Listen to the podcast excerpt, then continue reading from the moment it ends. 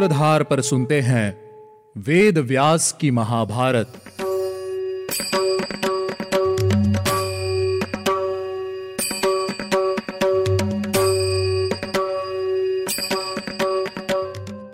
आप सुन रहे हैं सूत्रधार प्रस्तुति व्यास जी द्वारा रचित महाभारत।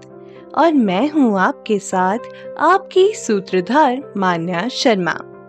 चलिए शुरुआत करते हैं हमारे आज के एपिसोड की। आज के इस एपिसोड में मैं आपको बताऊँगी कि राजा जन्मे जय अपने पिता की मृत्यु का बदला लेने के लिए क्या करेंगे। इस एपिसोड में हम राजा जन्मे जय के द्वारा किए गए प्रण के बारे में जानेंगे।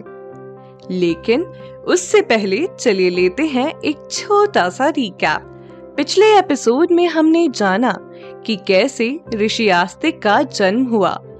उनकी जन्म कथा सुनते हुए ही हमने जाना कि आखिर क्यों ऋषि जरत्कारु अपनी पत्नी सर्पिका जरत्कारु को छोड़कर दोबारा वन में तपस्या करने के लिए चले गए। ऋषि आस्तिक की जन्म कथा के बाद हमने राजा जन्मेजय के बारे में जाना कि कैसे राजा जन्मेजय ने अपने पिता की मृत्यु के बाद छोटी आयु में ही राज्य का कार्यभार संभाल लिया था। राजा जन्मेजय धर्म का पालन करने वाले थे। गरीबों, अनाथों और विधवाओं की मदद करने वाले थे। कुछ समय बीत जाने के बाद राजा जन्मेजय का विवाह काशीराज सुवर्ण वर्मा की पुत्री वपुष्टमा के साथ कर दिया गया। अब जानते हैं आगे की कहानी। एक दिन राजा जन्मेजय के राज्य में ऋषि वेद के शिष्य, ऋषि उत्तंक आए। ऋषि उत्तंक वही हैं, जिनसे नागराज तक्षक ने कुंडल चुराए थे। ऋषि उत्तंक ने राजा जन्मे जय को उनकी पिता की मृत्यु के बारे में बताते हुए एक ऐसे रहस्य का खुलासा किया, जिसे सुनकर राजा परीक्षित परेशान हो गए। उन्होंने बताया कि कैसे नागराज तक्षक ने छल से उनके पिता राजा परीक्षित को डसकर मार दिया और साथ ही साथ उनकी रक्षा के लिए आ रहे काश्यप मुनि को बीच रास्ते से ही वापस लौटा दिया। उनकी सारी बातें सुनने के बाद राजा जन्मेजय ने पूछा कि, उन्हें ये सारी बातें आखिर कैसे पता चली? उस समय उस जगह उन दो व्यक्तियों के अलावा आखिर तीसरा व्यक्ति कौन उपस्थित था? राजा जन्मेजय ने उन्हें अपनी बात सिद्ध करने के लिए कहा। पहले मुझे ये बताइए, इसके बाद ही मैं नागों के विनाश का निश्चय करूँगा। राजा जन्मेजय के सवालों का उत्तर देते हुए मंत्री ने कहा, महाराज, इस बात का समाचार हमें जिसने और जिस प्रकार दिया था, मैं आपको वैसे ही बताता हूँ। उस वृक्ष पर पहले से ही एक व्यक्ति लकड़ी लेने के लिए बैठा हुआ था। तक्षक, नाग और ब्राह्मण दोनों ही इस बात से अनजान थे। महाराज तक्षक के डसने से पेड़ के साथ साथ वह व्यक्ति भी जलकर भस्म हो गया था। परंतु ब्राह्मण के प्रभाव से उस पेड़ के साथ साथ वह व्यक्ति भी जीवित जीवित हो उठा। उसी व्यक्ति ने स्वयं आकर हम सबको यह कहानी बताई है। राजन, यह पूरी बात थी। अब आपको जैसा उचित लगे, वैसा ही कीजिए।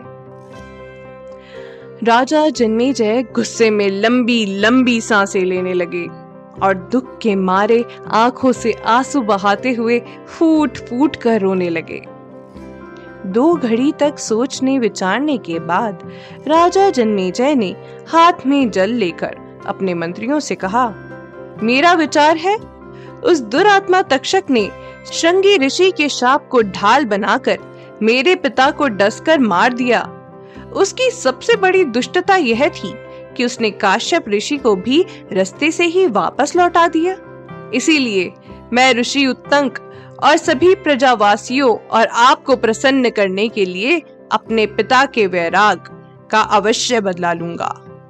और इस तरह हमने आदि पर्व के आस्तिक पर्व का पांचवा अध्याय पूरा कर लिया है।